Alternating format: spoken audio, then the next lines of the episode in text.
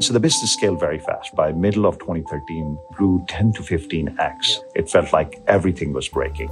We had hundreds of boxes strewn around in our offices. Sometimes the servers would crash. USPS had just arrived at our doorsteps and said that we might want to sort of take your CEO into jail because you're violating all these USPS rules. And said, you know, I'm going to cut down our growth by 80%. I'm going to cut down my marketing spend by 80%. It was a difficult decision. This is James Currier with NFX. We're a seed stage venture capital firm started by a group of entrepreneurs. The NFX podcast aims to discover for the founder community what it takes to build iconic companies.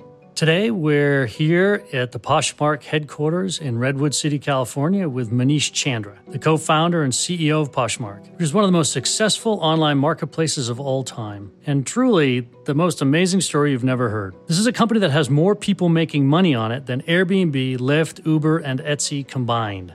So, a quick background Manish Chandra founded Poshmark in 2011 with Tracy Sun. In my belief, it's the most brilliantly conceived and executed social commerce platform in the Western world. It's the social commerce company by which all others will be measured. The company's raised 160 million of venture capital so far, and they've recently welcomed a new board member in Serena Williams, who's extremely active in fashion, technology, and now in venture capital. Manish and I have known each other now for 15 years, and we've been working together for eight on Poshmark. Today, Manish is going to take us inside Poshmark and share for founders what it took to get here his fundraising, developing his marketplace dynamics, network effects, and the personal growth that goes along with it. I believe we're going to be hearing a lot about Poshmark over the next 10 years. Why? It's clear to me that the network effects are just beginning to kick in, so we're really just at the beginning of the Poshmark story. So let's get started. So, we believe that behind every iconic founder is a fascinating story about their childhood. What was childhood like for you? Yeah, I grew up um, in small towns in India, um, and my father was a judge, so we would get transferred every two to three years. The theory in India was that if you transfer judges, they won't be corrupt. And so that was sort of uh, one of the reasons we were transferred. So I had to be very quick to sort of settle into a new school, a new sort of society and that was part of my growing up you know uh, in in being this very flexible adaptable sort of process i was uh, sent to spend my summers with my grandfather and my grandfather owned a a large sort of wholesale pharmaceutical store in the middle of a place called Chandni Chowk, which is a hustling, bustling marketplace in Delhi. And um, I started to go there when I was eight. And in those days, there was just sort of level of freedom. So even at eight or nine, I was free to roam around the entire bazaar. And um, now that I think about it, I don't think anybody would allow their kid to just walk around yeah, right. unaccompanied. Things and um, I don't know how it affected me, but just seeing people talking, haggling, hustling, um, I think definitely gave me an appreciation of the power of the world of commerce. Through all these movements, sometimes people would lose a year or two. I somehow ended up gaining a year or two. I, I finished high school at 15 and was admitted to um, a school called IIT Kanpur, and um, I wanted to go to their computer science program. I think there was definitely a meme. All of us were applying to United States and, and colleges, and for me, I was very much influenced by uh, an author called Ayn Rand, which was, you know, all about objectivism and freedom. So my whole sort of thing was I wanted to be in a place where people are highly objective, very free, not driven by, by norms. And what brought you to Silicon Valley? So my first 15 years were spent in enterprise software. Um, I worked for, I would say, progressively smaller companies. So when I was at Intel, there were 10,000 folks, and then slowly realized that the database was not their core business. So I wanted to look for a real database company. So I chose Sybase, which was a very small company at that time. So I joined them, and there were 80, 90 people. By the time I left five years later, we'd gone through a public offering, and there were 6,000. And then you went on to join Versata. Why?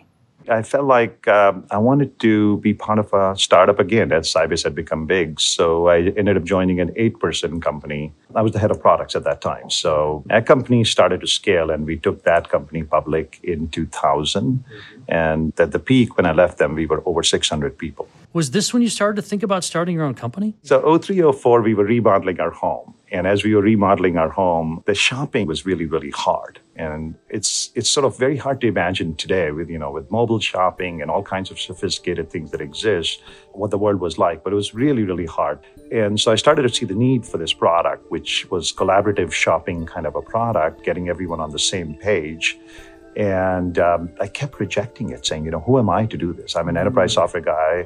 I have no idea of consumers, no idea of advertising, no idea of what the experience should be like. So for almost like six, nine months, I kept saying, no, no, no, no, no. And then the desire or sort of uh, the idea would, the idea would go go away if everything felt like a nail.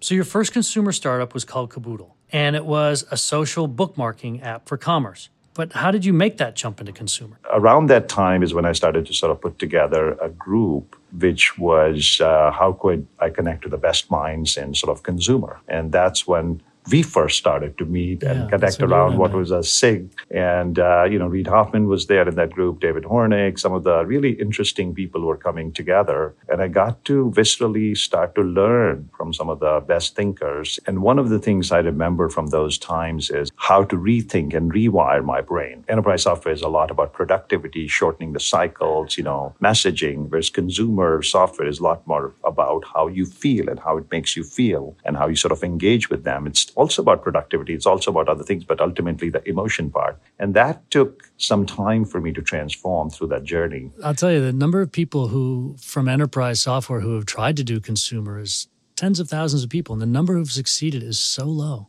It's so hard to make that transition. You really have to have a flexible mind and even a flexible heart, if you will right? You have to have such levels of empathy in order to make that switch over because you've been successful in your other markets. You've been successful at your other jobs by doing things a certain way. And so your synaptic patterns get built around that. And to adopt whole new synaptic patterns, which are alien, is so hard to do. I mean, that's, that's an tr- amazing accomplishment to make that transition. But there's got to be something you're doing behind the scenes that enables all this. What should founders understand about what you were doing that made all these great moves work?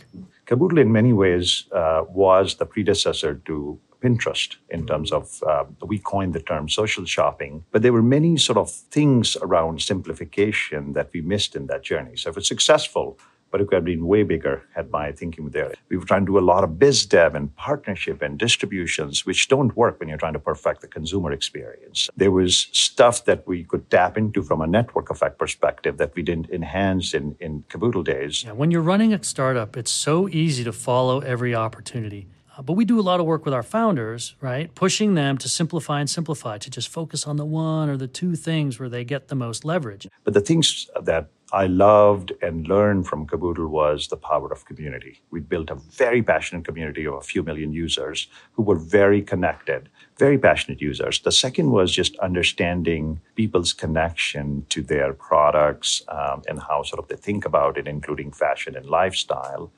And third was the power of simplicity, how simplifying and progressively simplifying leads to scale and seeing where we had gaps and seeing where we could uh, imagine and then the last piece was my insight in sort of looking at Caboodle and looking at where we could take it is uh, the analogy I sort of give is the power of a coffee cup and power of Starbucks, which is how big something can become is as much in your imagination. So if you think of a coffee cup and you look at a coffee cup, somebody can just look at a coffee cup and drink it.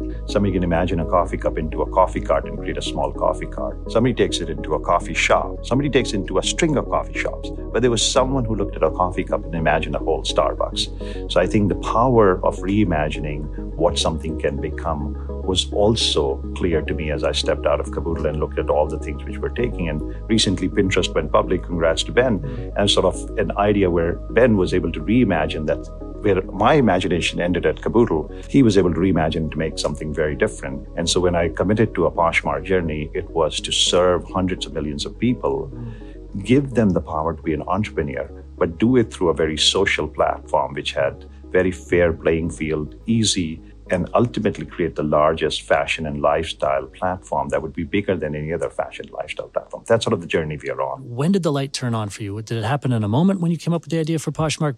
Because I got to say, you know, in 2011, you and I and Tracy Sun are sitting on the floor of my office, my home office in Palo Alto, and we're editing your deck, and you haven't raised any money yet, and um, we're talking through what's going to work. You described a product to me and a business plan to me that it's the most invariant business plan I've seen uh, in my career. It must have come to you at a moment. It must have come to you over several weeks. How did this, you and Tracy talk about it? How did it come to you? I remember um, seeing iPhone 4 in August on in a vacation. My friend was using it, And that uh, phone was so powerful at that point in time, both in its ability to capture pictures and transmit pictures and view them simultaneously. It felt like it would be transformative. And then right around August or September, I saw this little app. I think uh, it was called Instagram. And the combination of all of these things re-clicked and, and sort of the idea of Poshmark was reborn in my mind very, very clearly at that point in time.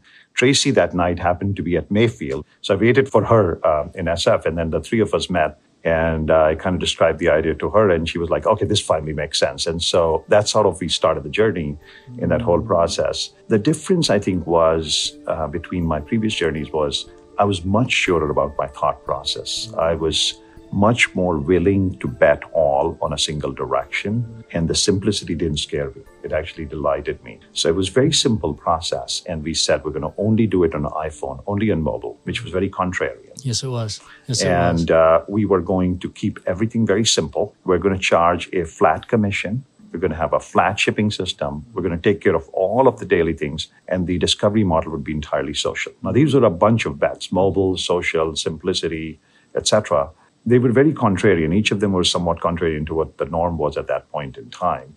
But you felt very certain about it. And, and you know, Navin Chaddha, who's been with you th- through this whole journey of, of Poshmark, uh, once you wrote the business plan, he's he's just been stalwart in his belief well, Navin, you, you yeah. Kanwal, um, and, uh, and Jeff Clavier were all sort of there. Yes. And I remember many of them just trusted me. And then you were helping me in terms of thinking about the network piece. So in fact, if I remember, the first name we came up with of how to position the product was fashion shopping network. And in fact, uh, in some ways, the, the whole sort of power of this social commerce as we think of ourselves today was really this world of network commerce. Mm-hmm. And, and I remember brainstorming and coming up with those vocabularies and words uh, with you and Stan. And those have largely still been there. It's, it's sometimes counterintuitive as product people, right?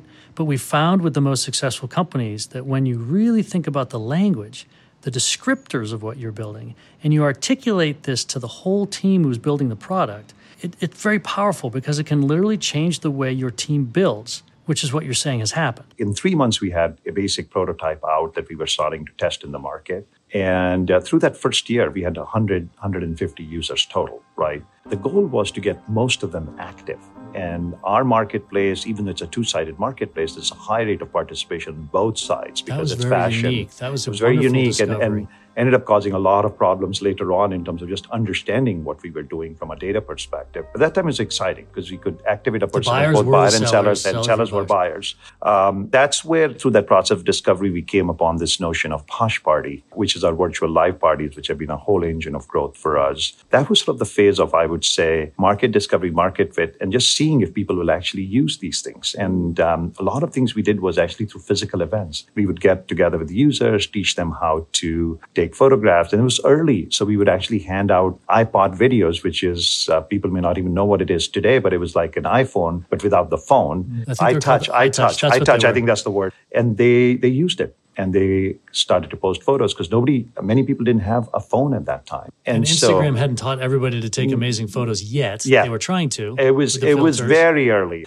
Uh, then the second phase was really we we felt like we were starting to see something really interesting. And one of the things to me in the early stages of consumer product, and and we remember talking about it in 06, 07 on this topic, is really that the best way to understand a consumer product is engagement and return rate of your users, not growth. And that was incredible when we launched. We only had a thousand or so users, but the average engagement time was 20, 22 minutes a day, right. which is today 23 Six to 27 minutes a day, six to eight engagements a day. Yeah. Today it's like 23 to 27 minutes a day. Yeah. And so that was to me very, very powerful. People were still buying a little bit, selling a little bit. We didn't have search. It was all social. And the parties were working. People would hang out for the whole party. But there was no distribution engines. There was nothing really. The cost of distribution was insanely expensive. There were really crude ad networks that were available. On Word mobile. of mouth was hard because, you know, and getting we were only. Getting from them from the web to the download was hard. Very, very hard. Um, we didn't have an Android product. We didn't have a men's product. We were just women, iPhone, no web, even. So we decided to just start to throw some physical events. So we took this virtual posh party that we have into physical events. And that turned out to be a surprisingly interesting growth engine for us. So we threw probably in the first half of 2012, I would call it a form of growth hacking, and mm-hmm. uh, but also helped us continue to scale the community because we had this high touch point with different folks. Um, and then they were right there in the room, and you could ask some questions. What do you like about this? What do you like about that? And it also encourages the whole team to come to the posh parties and see the enthusiasm of the consumers and realize that this is a wonderful company to be with, this is a wonderful product to work on, it's a wonderful community to be part of,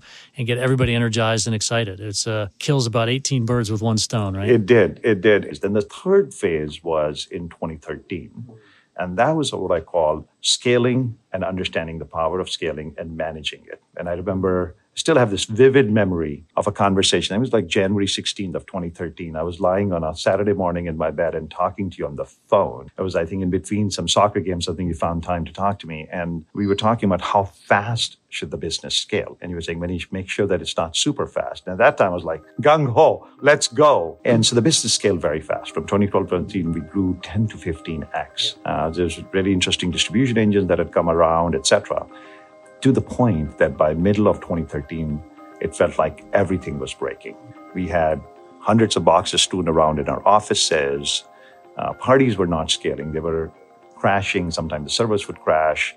Um, USPS had just arrived at our doorsteps and said that we might want to sort of take your CEO into jail because you're violating all these USPS rules. All of our payment providers had said that you need to find another payment provider. We can't really support your payment method, even though it was so secure. And in the middle of all of these things, we were trying to figure out what should we do around financing and everything. So I made you mean the fundraising, fundraising, yeah. and sort of the next level of sort of because um, we're spending money growth. fast. We were spending money fast, so and fast. we were and the unit economics of the business were deteriorating. Not that the engagement of the users was really high and the community was very fast, but just the whole sort of system was not yet there. Mm-hmm. So it was so I took a step back and went back to Navin over at Mayfield and, and Menlo, who had invested, and said, you know, guys, I'm going to cut down our growth by 80%. I'm going to cut down my marketing spend by 80%. And part of it is I don't want to just basically get into a place where we are effectively continue to spend money like crazy and not grow and, and, and effectively go into a bad situation. It was a difficult decision. It was a very difficult decision in particular because there was about eight other VC-backed companies in the online fashion space at the time time. And the competition in TechCrunch and every place else was everywhere. There was so much pressure at the board level and from everything else for you to just take the market and win and grow at that moment. And you looked at those metrics and you realized that it wasn't going to work it was not going to work. The system wasn't there. It was not the right thing to do for our community either because we were not servicing them correctly. So we cut down our marketing spend by 90%. So, at a time when you're growing fast, you have competition biting at your heels, everyone around you is pushing you to hit the accelerator more, you push the brakes. And this moment, right here, this is critical because you're betting everything on a few key strategic moves. What were they? So the big thing we had to do at that time was rebuild our partnership with USPS, which led to the creation of Posh Post, which is country's first sort of fashion and lifestyle shipping label, which has been a fantastic sort of partnership, yeah. which is allows was it label to, F or something? What did the yeah, the label P. It's basically label you can P. put as much stuff in any kind of box mm. and ship it across the country. It goes priority post up to five pounds, mm. and it's a flat rate. And you, you know, worked the with the U.S. Postal Service to develop that, define it, get it passed, get it approved, and launch it into the system all the way to the Postmaster General and all yeah. the way to the Postmaster General, particularly to support the shipping for Poshmark, and that's why you did it for your shipping for Poshmark. And our vision was that anybody who sort of has to ship something shouldn't have to worry about how to ship it, how much it will cost them to ship it. The thing about fashion is that people may spend a week or two deciding, but once they've decided they want to wear it tomorrow. So we wanted fast shipping. We have five plus million nodes across the country shipping. So it's a highly distributed network to each other. Today, we have five million people who are selling and shipping their fashion on Poshmark using the Poshmark label. So I, as a user, decide to sell something. You'll let me print out a label, which I can then stick on any box with this with this Posh label for the USPS and just ship it. And just ship it. It just goes. And, that, and so five million people yeah, doing that goes. today in the United it's States. It's super simple. So anybody can get started, you know, on that process. You know, you know, I want to point this out because as founders think about what they're doing is hard. Come on, man. You got the U.S. Postal Generals change the whole rules to support your business. We so did. for the founders who are listening, like think about how deep you need to go to build the kind of company you want to build, and you might need to do something like that or beyond. Okay, so big bet number one was on shipping. What was the second bet you made? Um, we also want to take away every non essential pain from our seller community. So the second thing was payments. So we were end of 13 and every single payment processor in the country, every single one of them, and they're all today chasing us for our business, had rejected us. Then something happened at the beginning of 14, which was, I would say, lucky for us, is Braintree, which was an independent company, got acquired by PayPal. And while PayPal or Braintree individually couldn't support our business model, combined, magically they could. And so we got this lucky break of this thing. And we had actually signed with signed up with a payment processor who agreed to support us and at the last minute asked us for a three month escrow, mm-hmm. which we our, our balance sheet couldn't handle that. Right. So we had to walk away from that. And that led to creation of Posh Pay, which is our unique payment uh, processing thing. The third thing we try to fight, and we only just recently succeeded, is we wanted to create automatic collection of sales tax and remittance for our sellers. We went to the governments and asked them that we want to collect sales tax for you. Right, and give it to you. And give it to you. They wouldn't allow us to do that. Mm. So for a year, we kind of kept collecting sales tax with the hope that one day they'll allow us and we'll remit to them. They didn't. In fact, they forced us to remit it back to our sellers, uh, to the buyers.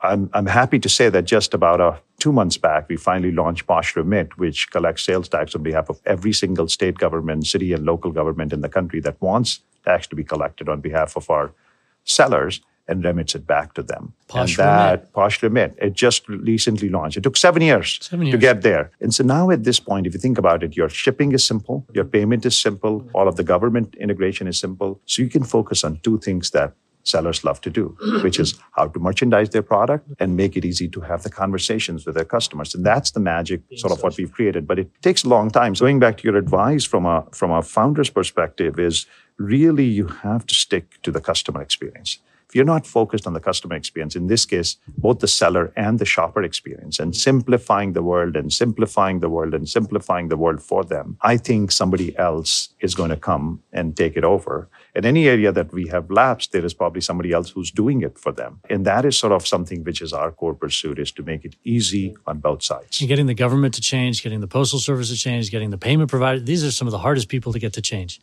And you've, you've had to go through it all in order to make Poshmark what it is and that's that's sometimes what it takes. That's incredible. So Talk to me about the social aspects that you built into the system at first, right? This is a very unique platform because it's social commerce. In many ways, it's it's a unique place because fashion is such a large sector of the economy, maybe as big as real estate. You know, of Airbnb and Poshmark for me appear to be sort of the leading companies for building these marketplaces. It's also unique because of the level of passion um, and that, that people have for it, the frequency and the passion that, that the, the buyers uh, and sellers have is very unique.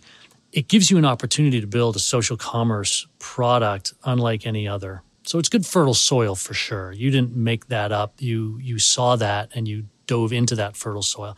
How did you till and then and then plant that fertile soil? What were the features that you feel like really started to get the social part of the commerce? So social was very core to what we built. And it is, to me, when we think of community and social, you can't make it a feature. It has to be embedded in the very soul of your product. And I think every product and every um, platform is at the end of the day a community, whether you consciously inculcate it or you unconsciously inculcate it. We're part of a community. That's how we connected as uh, as a venture community. But I would say for us, the first insight was how do people connect around fashion, in particular, how women connect around fashion. And um, one of the things, for example, in Poshmark we don't have is public ratings of sellers, which is very contrarian to almost any other marketplace in the world. The reason we didn't do it is because when you leave a rating on an item that's in a closet, it's almost like you're personally rating the style of that person. And so a three star rating isn't three star on the transaction. It's three star that reflects my personal style. Imagine how you feel as if that happened. So it was built with that empathy. Second thing was we took was there was no private communication Mm. between the buyer and seller. Like so on everything Twitter, was social. yeah, much almost yeah. everything Everything is is social, public. which was a big risk Right. for both the seller and buyer. What if somebody got into a big Fight, and they big they fight? do. I mean, occasionally, but the openness of the conversation actually inculcated good behavior and transparent behavior and a level of sort of transparency on the dispute and the conversation. And in fact, many people have told us that the reason they like it, our platform, is because they don't get strange direct messages, you know, in the in the system. And then the third thing which is there uh, on the platform is that there are so many ways to connect people, and everything happens through the people discovery and the connection of the people. So, so when you think about sort of social communications, no public rating, and, and a lot of sort of social discovery, and initially you connect and you follow people, those were sort of the foundations of it. But the magical glue was the following notion, which is as you are listing the products, as you're shopping the products, you can also curate them. So there is this button called the share button. And what happens with that is you can share your own items to your followers, but you can also share somebody else's items to the followers. Now, if you think about that, that was one of the most controversial features that, you know, we built. And I was sort of very much pro it. And in various points in time, I had to defend that feature. Even today, people tune into it. But this, this is such a powerful thing because it's this one button which really allows products to be propagated in different things, into parties, into styling, into your followers. And now for a seller, curating the allows them to show their style, mm-hmm. right? I don't know this, but I like this. Exactly. So their followers get a greater sense of exactly. And it allows the followers to discover new sellers. And so beyond sort of curation of items, it also is a way for sellers to connect their followers to other sellers. So we're probably the only marketplace where sellers actively spend anywhere from a fourth to half their time promoting other sellers which is very strange, so right? It's very strange, and it's very unique to you guys, and it's another rule that you've broken that um, that fits with all the other rules you've broken. And this balance between following people but then looking for things to buy is a very delicate one, right? Because it's generally about people. But if you don't focus on the items, then the conversion rate goes down and you want the growth of the company to go up. So maybe you need to focus more on the products and not less on the people. But maintaining that balance, that flying that plane, as I say, between the commerce part of it and the social part of it, I think has been one of the more remarkable things you guys have done. And I don't know that many other people who've even tried it, let alone anybody who's accomplished it. This idea that you could get them to to share other people's uh, closets, other people's items to to sell, where it doesn't benefit them at all, other than socially. But it does benefit them socially because there's such a, amount of, of value placed in the community on your reputation, right, and how, who you're connected to. But without the ratings, and that's the critical thing. Yeah. So ultimately, for us, the, the balance between what I call love and money is so critical. So one of our core values is lead with love and money follows. When you lead with money, nothing happens. Uh, and my personal sort of belief is that when you look at a decision you have to make, when you look at an experience you want to create, there's three places from which you can come and make that decision. One is a place of fear. I'm afraid of competition. I'm afraid somebody's going to kill me. The other is a place of greed. Let me have more of it, more of it. And third is sort of this place of love. A lot of times when you're sort of intentionally feeling afraid or feeling scared or feeling depressed, if you can center yourself and make that decision a place of love, you always win. And I find that to be very true about product decisions that we make around the evolution, because there are times you feel, oh my God, the sky is falling you know, the business is not growing, or this is not happening, or that's not happening. There's a place of fear. Then there's times when some things are going really good. And the idea is, how do we raise prices? How do we maximize that, right? But neither of those are good places to be because when you create a virtuous cycle, you serve your customers and you come from a place of love, then you create a perpetual wheel and a perpetual relationship that is beautiful and winning. So if you look at one of the core principles for us is there is nothing that we do which is really making money orthogonally from sellers. We all make money together. We make money when we serve a customer. And our goal is to empower our seller community to serve their customers better. When they serve their customers better, customers come back and build a deeper relationship to the sellers. And ultimately, as they sort of scale their businesses, we scale our business and our platform, and it becomes a very symbiotic sort of partnership. Yeah. But Manish, how do you come from a place of love when most people are operating from fear and greed? You're surrounded by good people. They've grown up with fear, they've grown up with greed, or they've learned greed. How do you how do you do that personally and as as a leader? I think um, one of the things that you know, if you think about it, we all have tremendous what I call existential angst, right?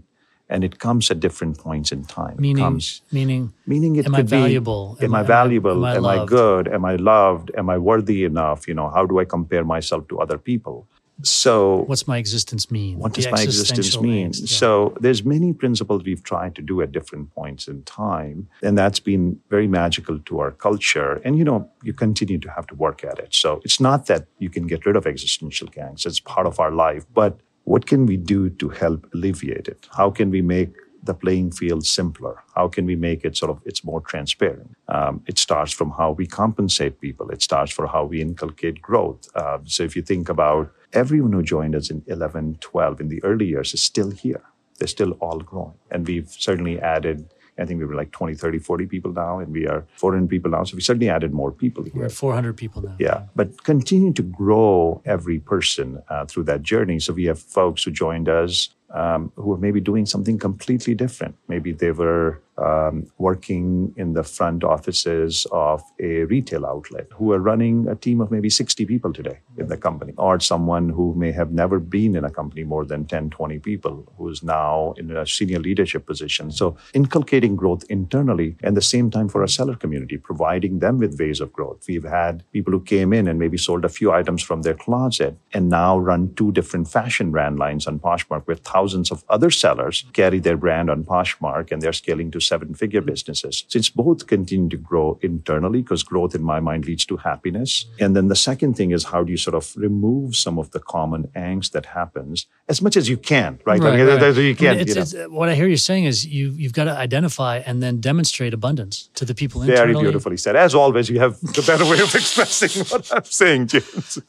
well, it just it's it's it's a but you're actually doing it, Manish. That's the thing. You're doing it with with how you're running Poshmark and what you're doing for your team. The fact that everyone from the beginning is still here after eight years. Think about that. That's amazing. Well done.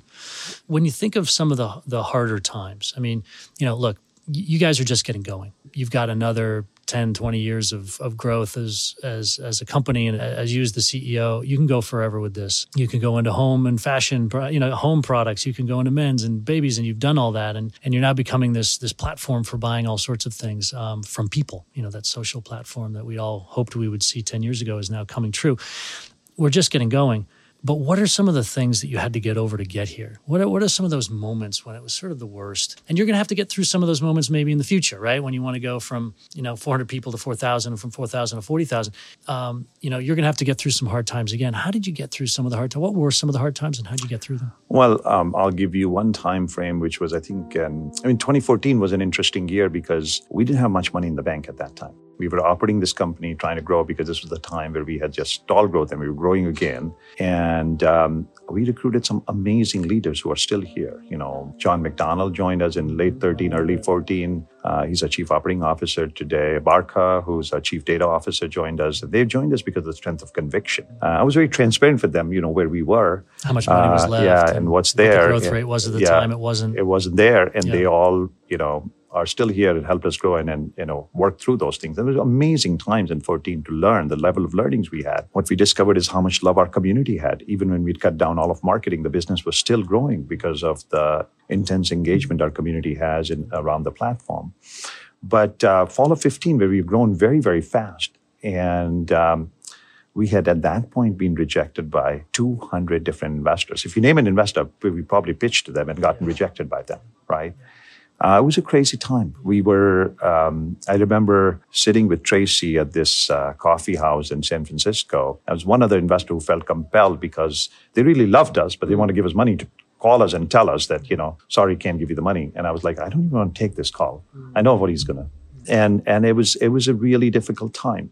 But you know, one of the things that happened in that time frame was, you know, for me, our mindset is, you know, continuously learning. So everything that's bad, we learn from it. One of the investors had asked us to provide them with data in a very specific format. And so as, as I was looking at that data, as we were giving them, I don't know why this, I was like frustrated, you know, this another cut of data that these guys want and grumpy because you know, it was like getting painfully uh, end of our uh, investment rounds. And, uh, and as that data was being cut and, and, and put together, I looked at those numbers. And what was funny was this entire spreadsheet of maybe a thousand cells had the same number or close to the same number. I said, what? And was a, and what it told me was how robust the cohorts of the platform were because we'd never looked at that from a different perspective, which allowed us to make judicious business decisions in the future and turn sort of the exact economics of the business around. And so one so, of the so things, there was an investor who was yeah. going to say no to you, who did the, say no to us, did say no to you, but in the process showed you a way of looking at your data, which gave you an insight,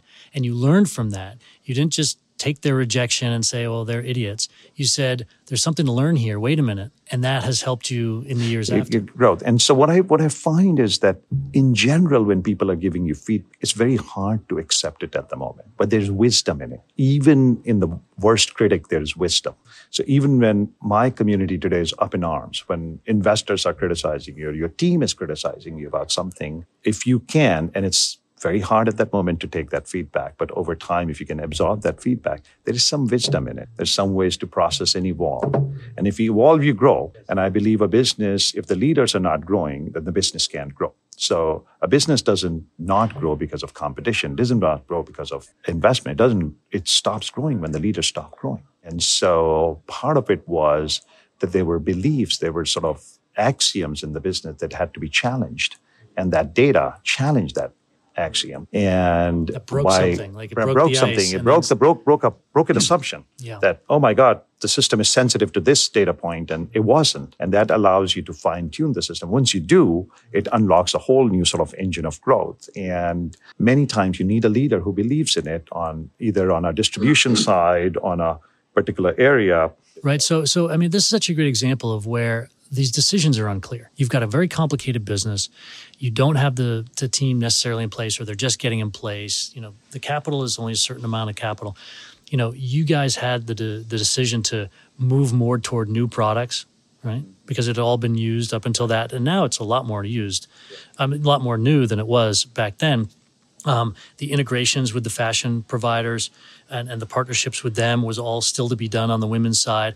And that could be a very viable way to go. And I'll be honest, that's kind of what I wanted you to do. I wanted you to get more into new and more into the and lock down the women's.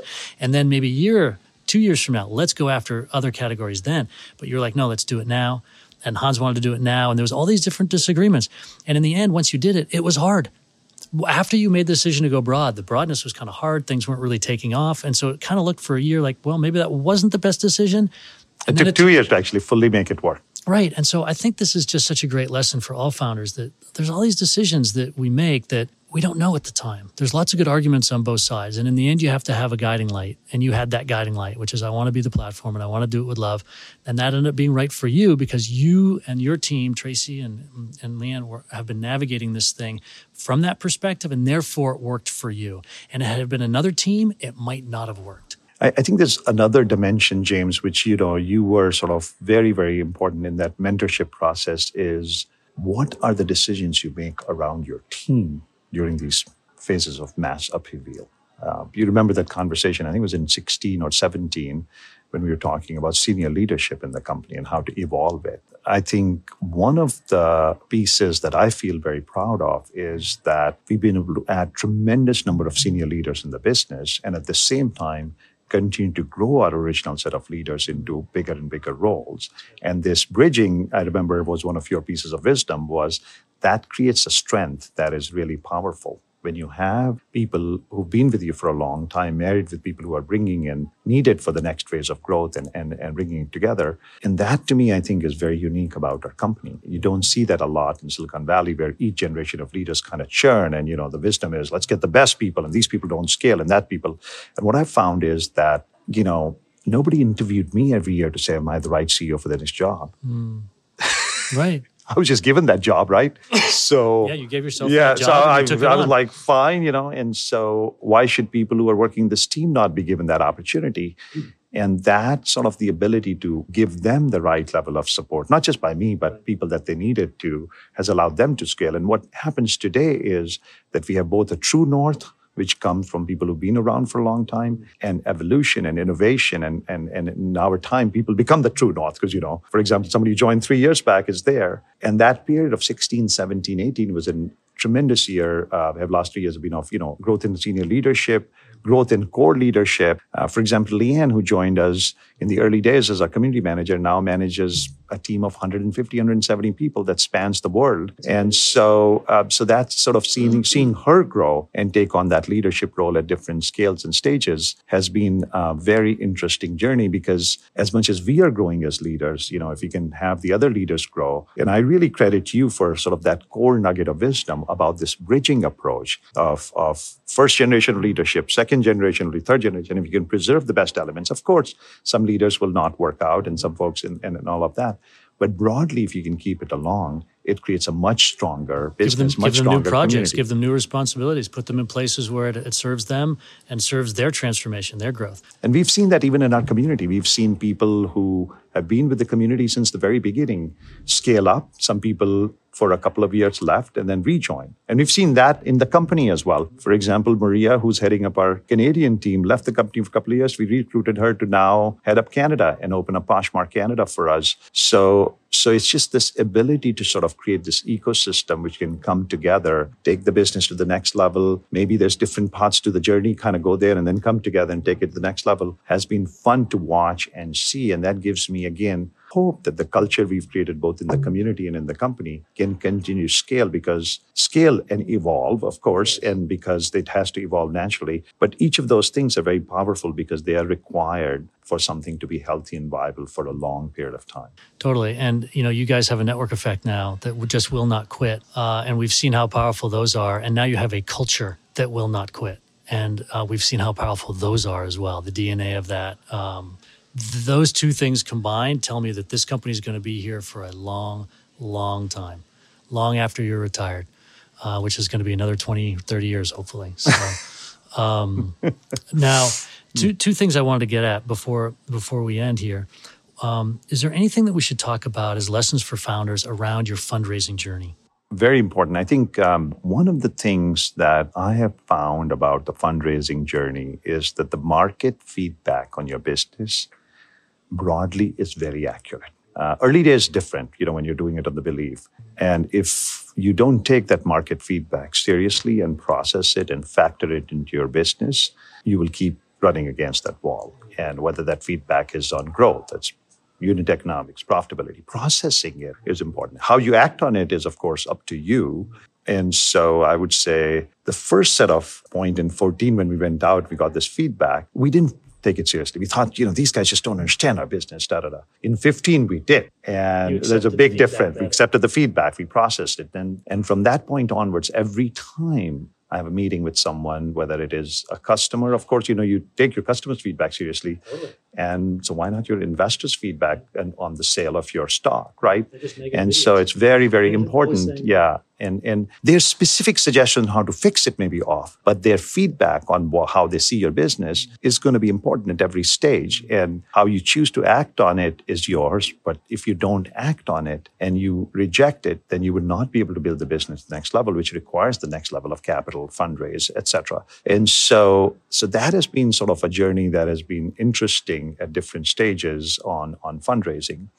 The second thing is the ability to simplify and simplify and simplify your message uh, in terms of what you're trying to do and be able to describe it uh, is is, is there. And third thing is as the business scales, uh, and then business has real revenue and and and real sort of uh, uh, economics that are happening. At that point in time, the business is going to be valued more from a you know metrics, metrics perspective and, and all of that and you better have sort of an understanding of that. So those are so different phases like different of the journey phases of, pitching. of the journey. You know at the beginning it's on belief and personality and on you know changes to technology. And then it's about you know the the core metrics and then and then later on it's about the size of those core metrics right? And and those are three different audiences from a from a fundraising perspective and they they have different languages.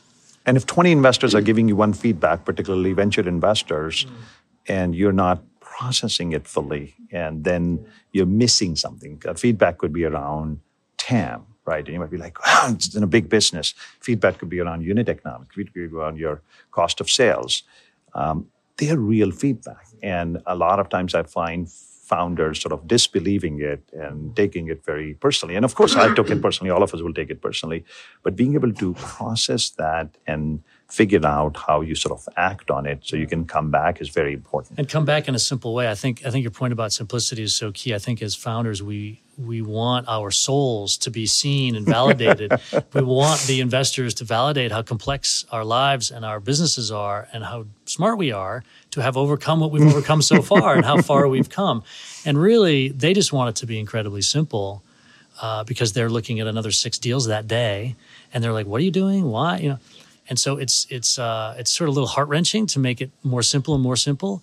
but that's what's required to actually communicate. And you find that's true with the, the customers as well. Um, so having ha- seeing those venture people as and those investors as customers uh, and simplifying for their benefit is is part of the journey.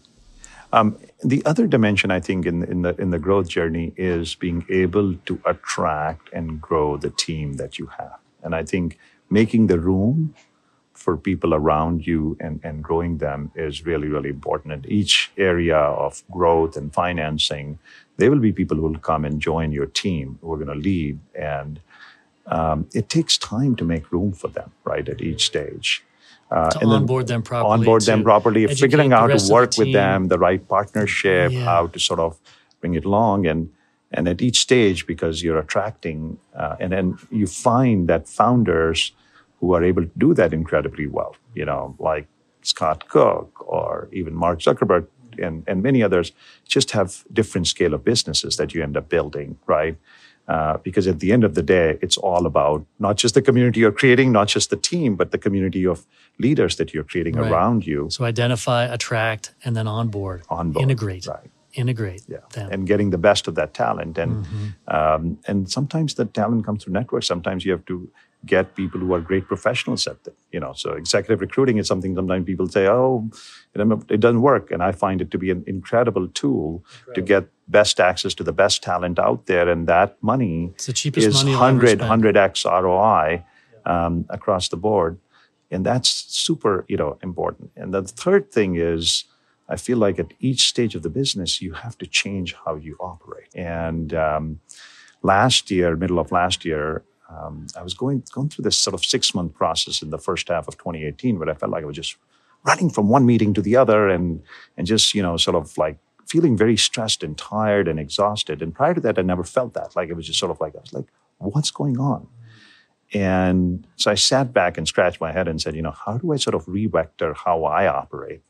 Because clearly I'm creating all of this stress. People are stressed. Everyone's sort of energized and we should be really energized. Mm. And so I created something called CEO time. So instead of going to meetings, now meetings come to me. Mm-hmm. And what I did was each CEO time is given to a functional leader who needs to engage with me. And they're usually they're repeated every week or every other week. They create the agenda. They prepare for that meeting. And in those two hours, they can either ask for a decision, educate me, brainstorm, inform me, or sort of change something. Mm-hmm. Uh, and their teams, and they invite the right cross functional teams for that in those two hours, I'm 100% focused on them and their business. So whether it is around data or product or HR or what have you, and you make a lot of decisions in that process. And it has completely streamlined my calendar. And then these executives are sort of reworking it. I've stopped, you know, I can sit here and talk to you for an hour instead of running to 10 meetings because the calendar is completely restructured. And that has been a meaningful shift. And I couldn't talk about it because I wanted to practice for at least a year. Now it's been a year yeah. and it's working reasonably well. I mean, there's stuff you have to fix. That's been very powerful for us. I want to ask one more question, which is what's next for Poshmark? So for us, we're very excited about three things. One is um, including more of the world in, in our community. So we are planning to launch Poshmark Canada very soon and uh, super excited about it. So right and, now it only operates in the United in, States? Only in the United States That's today. Uh, so it's very exciting. I think by the time probably this podcast goes live, it'll be live in Canada.